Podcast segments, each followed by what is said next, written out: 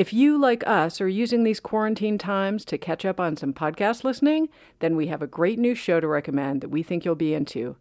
It's called The Sidewalk Weekly. The hosts are Eric Jaffe and Vanessa Quirk, career journalists now working for an urban tech company called Sidewalk Labs.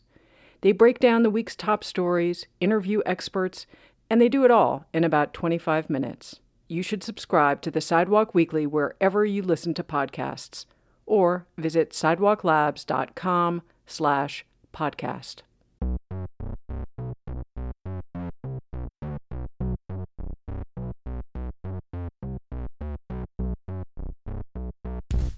This is the War on Cars. I'm Doug Gordon. So, in early June, I was marching up Flatbush Avenue at a Black Lives Matter protest here in Brooklyn when I saw a swarm of people on bikes ride by. There were hundreds, if not thousands, of people on bikes all riding together, chanting, ringing their bells, and showing their support for the Black Lives Matter movement.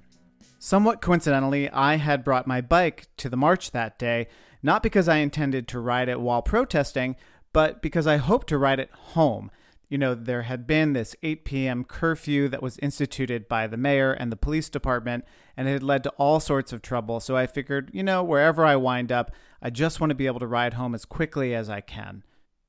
So when I saw this ride go by, I just joined in, hopped on my bike, and before I knew it, I had ridden through a bunch of Brooklyn neighborhoods in no time at all, surrounded by people with signs clipped to their bikes and all of these people on the stoops of their buildings and on the sidewalks raising their fists and cheering, even the drivers, they were all honking in support. That ride, I later found out, was organized by a group called Street Riders NYC. The Street Riders are seven black men who met at some of the recent protests. In the first week or so after the murder of George Floyd by a Minneapolis police officer, the Street Riders used bikes to help guide and protect marchers from the police. Rather quickly, this small group spun off to organize weekly protest rides, each one bigger than the last. One of the leaders of the Street Riders is Orlando Hamilton. Orlando is 28 years old. He's a professional chef who's worked all over the country. He moved to Brooklyn from LA about a year and a half ago, and as he told me, he's a bit new to political organizing. My name is Orlando. I'm with the Street Riders NYC team.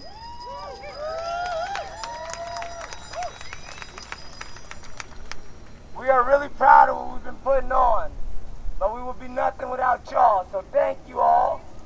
And as soon as I find out why they asked me to talk on this mic, I will let you guys know. Thank you, thank you. Orlando and the Street Riders have quickly become a major force in the Black Lives Matter movement here in New York. A recent ride that began in Times Square was one of the biggest protests of the past month, with an estimated 10,000 people on bikes in attendance.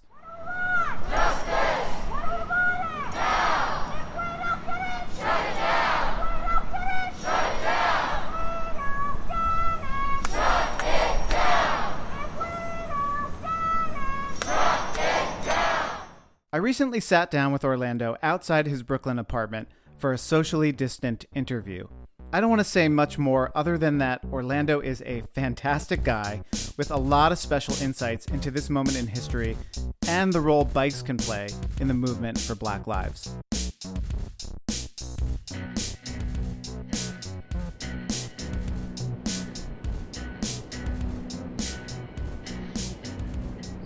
Who are the Street Riders? Okay. And how did you get started? All right. Uh, basically, the Street Riders are seven different individuals. Uh, we all try to treat it more like members than a hierarchy.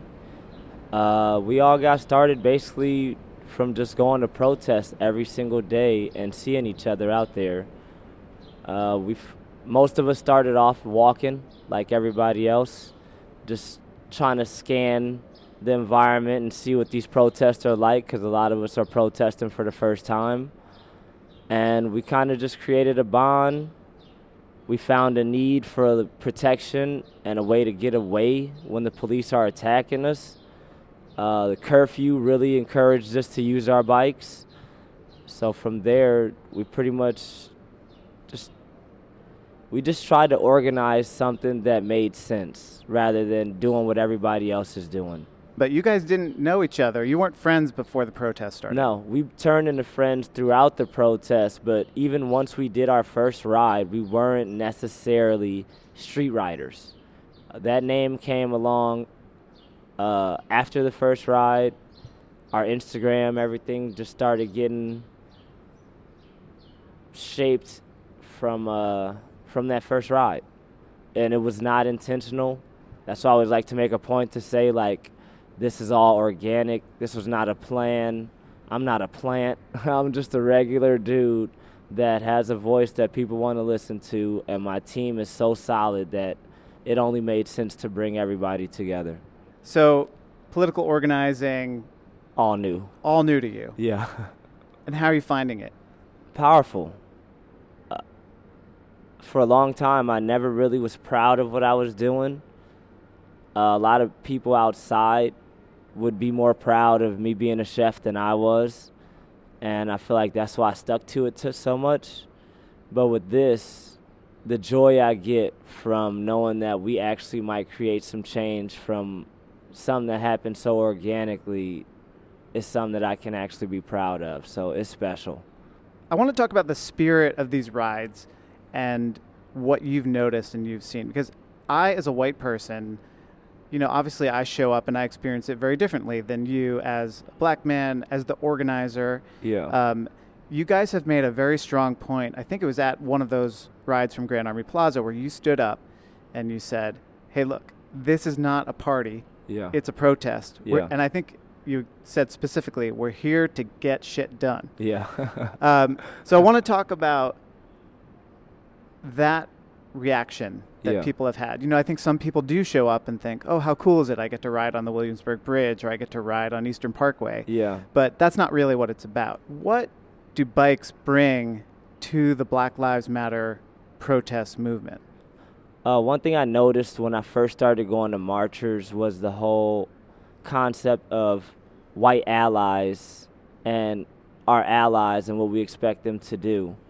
And honestly, I'm not white, I'm black, I'm Puerto Rican, but it felt like they were being called as a sacrifice.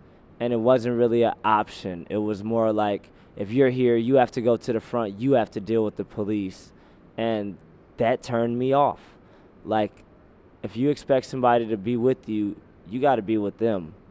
So, with our rides, first things first is to let everybody know that we're all together. We are all here supporting each other. We all are different as far as how much wind we have, how loud we want to be, et cetera, et cetera. So I can't tell anybody how to protest, but I can keep you on message. Uh, like you said, we try to encourage people to not just come out and ride with us. Because if you want to go on a ride with us, just DM me or call me. We can go on a ride any day. But if you come out to the protest, it's really important that we all stay on message. If you ride bikes, you know how hard it is to sing your favorite song while riding a bike. That's three minutes. We're riding for three hours. So, yeah, we do want everybody to chant from the start till finish, but at the same time, we got to be realistic. Like, some people are older, some people are children. Like, not everybody has as much energy or as much as much to say. They don't all have as much to say. Some people just feel like showing up is Yeah. is ninety percent of what they're there for. Just Exactly. being another body out there. and that means a lot to us. If you just want to say some random things, you can post that on your Instagram or your Twitter. But to actually come out and ride in a hot, sunny summer day, like that already, you get respect from me. And then if you try to do the chants the entire time, you're going above and beyond. I can't do anything but just thank you for that. So you mentioned the different types of people who are there: kids, old people, Yeah. a big cross section of New Yorkers. I've also noticed you guys have made a really strong point of announcing at the at the start that you want to keep a kind of moderate pace, Yeah. keep everybody together. You guys, the street riders, wear blue T-shirts that say Black Lives Matter on them, and you've made a point of saying nobody should get out ahead of us. We don't want the ride to be separated. Yeah. How important is it for you guys to really keep it at a slow pace, keep everybody together? That's huge. But at the same time, we understand that it's 10,000 people. Uh, our Times Square ride, we were told that it stretched 30 to 40 blocks in Manhattan. The first block is going to look a lot different than the last block. We're all different. I want to talk about that Times Square ride. I was there. It started at 4:30 on a Saturday, and we were standing around for I don't know 45 minutes. 45 minutes. Yeah. And what was happening at the front? Was there a standoff with the cops? I mean, I think this gets into a little bit of the the just logistics of Yeah. pulling this off. Are you negotiating with the cops? Are you saying, "Hey, this is the route we want to take"? They're saying, "No, you can't go that way." What's happening No. up there? Not at all. One thing that we stand on is we cannot call to defund the police or abolish the police, and then anytime you need something, call on the police. It's just counterproductive. Uh, we actually went out of our way to reach out to the fire department, a group that everybody can relate to, everybody sees as an authority figure. There's never been a song called Fuck the Fire Department. so they pretty much have like a positive impact on the community, but they turned us down, understandably, because they have to work side by side with the police. Uh, so yeah, we don't we go out of our way to try to exhaust any other avenue outside of using the police. The reason why we were stopped in the front was just because we wanted to make sure everybody could get there. That's it. Uh, it caused a little disruption in the back. There, I found out later that there was whispers that, oh, we think we're getting kettled in. That's why we're stopped, etc. None of that. We had a straight path. It was just every 10 minutes that passed by, there'd be thousands and thousands more people showing up. So we just wanted to give everybody a chance to get there. And that seems to be a constant theme with what you're talking about. You just want to give everybody who wants to participate. A chance. Yeah. That's it. Like, I could ride my bike all day with a sign on my back screaming my heart out. It wouldn't make much of a difference. If I can wait for 15,000 people to do the same thing with me, that makes a little bit of a difference. What does that feel like? You guys went from nothing to 5,000 riders Yep. to over 10,000 riders, Yep. and who knows where it'll go next. Yeah. How do you guys feel about that? I don't know how to feel about it yet. I'm be honest. Like the first couple of times that we were gathering people, it was a struggle just to get 10 or 15 people in the front and take care of the people that were marching. This is all new, so it's still registering. I don't like maybe I'll have more of a feeling about it looking back, but right now every time I look out it just kind of makes me tear up. It's it's it's something I can't really comprehend yet. So I want to talk about bikes as a, a tool of protest. What do you think the benefit is then of using bicycles? Um, basically, with the bike, one prime example of just how it's a good tool is when New York City went on curfew. Uh, you might end up at a protest in Washington Square Park, and you live in Brooklyn, and you look up and it's already past curfew, and that created a lot of problems. They stopped the trains, they stopped Uber, they stopped Lyft, they stopped the Citi Bikes, and before you knew it, you were stranded and potentially going to be arrested or given a ticket for being out after curfew. So that was one thing that like really made us stick to the bikes.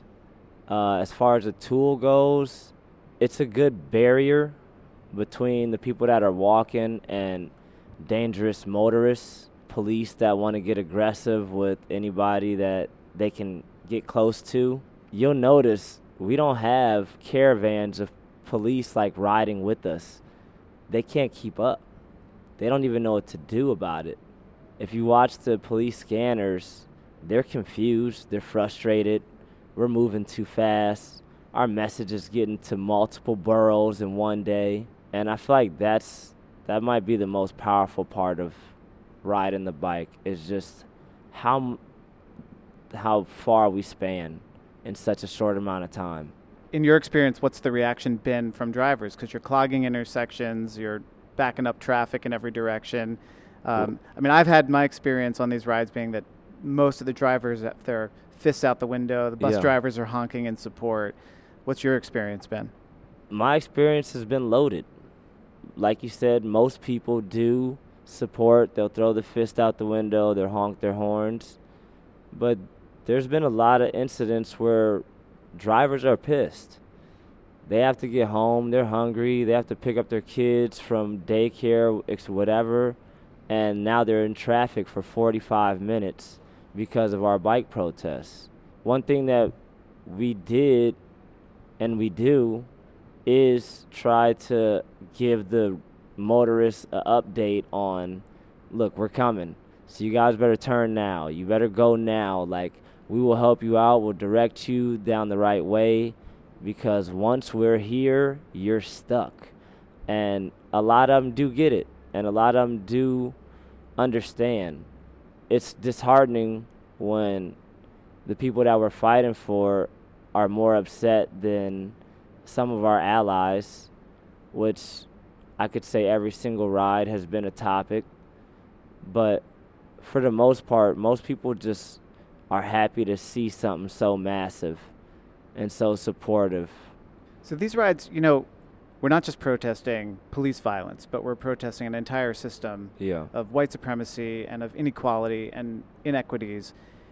When you do these rides, because of the distance you can span on a bicycle, you're able to really see in very sharp focus the differences in bike infrastructure and road conditions Yeah. from one neighborhood to the next, block by block, even. Well, prior to uh, the protests, I mostly biked around Brooklyn.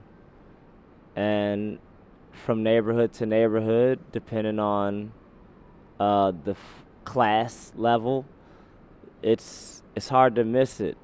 In some parts of East New York, Flatbush, Crown Heights, there's no bike lanes at all which means you're riding shoulder to shoulder with these cars that are in a rush and it's dangerous.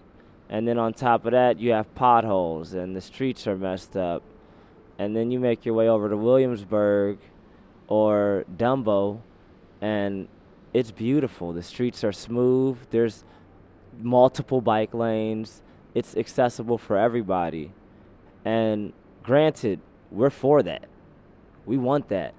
We just want that spread out everywhere. We don't want it to be redlined like everything else.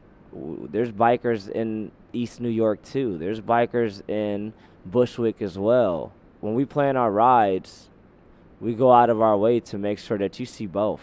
Because if I can take 10,000 people down Eastern Parkway and the entire time is bumpy, and then as soon as we get to Dumbo, it's smooth, they get it. And that's exactly what we live every single day. Yeah, it was hard not to notice on the second to last ride I The did. That took you down Eastern Parkway into Ridgewood, Queens. Yep. And, you know, there's it maybe. was a- awful. Right. There's maybe a couple of bike lanes that you see there, but pretty much the roads are in terrible shape. Terrible. Nothing. Yeah. Uh, we go out of our ways so that everybody can see it. We don't expect you to just ride down to a neighborhood that you don't know. I don't do that often either.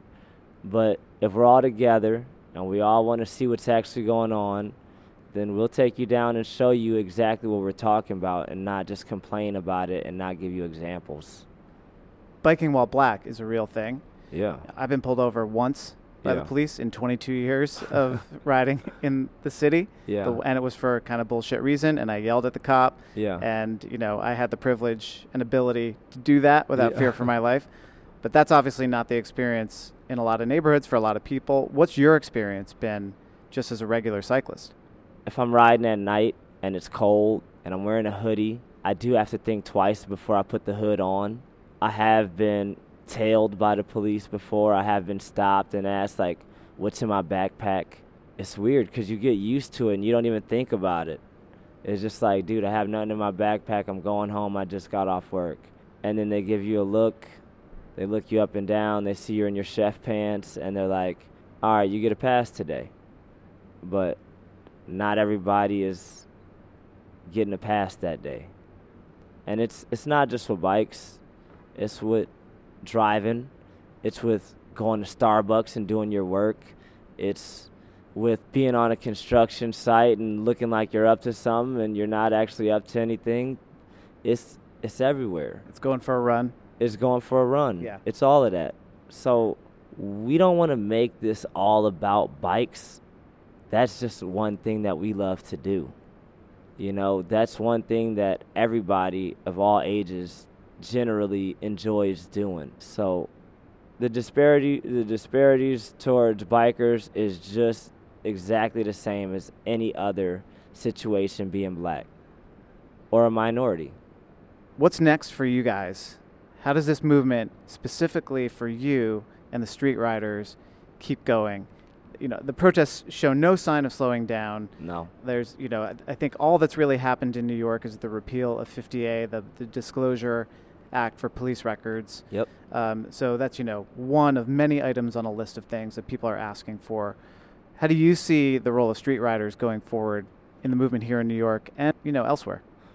Just yesterday, I received a video of the man that killed George Floyd Oh, right. walking Shopping, through right? a grocery store, living his regular life, enjoying his day, not punished, was able to bail out. And this man is buried six feet under the ground. He will never be able to see his kids and family again. That's a problem. That's a big problem. We don't plan on slowing down at all. If they're not going to slow down, we're not going to slow down. As far as the future for us, we want to eventually become a nonprofit organization just to kind of keep everything solid and organized, especially since our following is so big. We want to expand. We've been getting a lot of messages from other states saying they want us to come down there and do it with them as well. But we're just taking it day by day.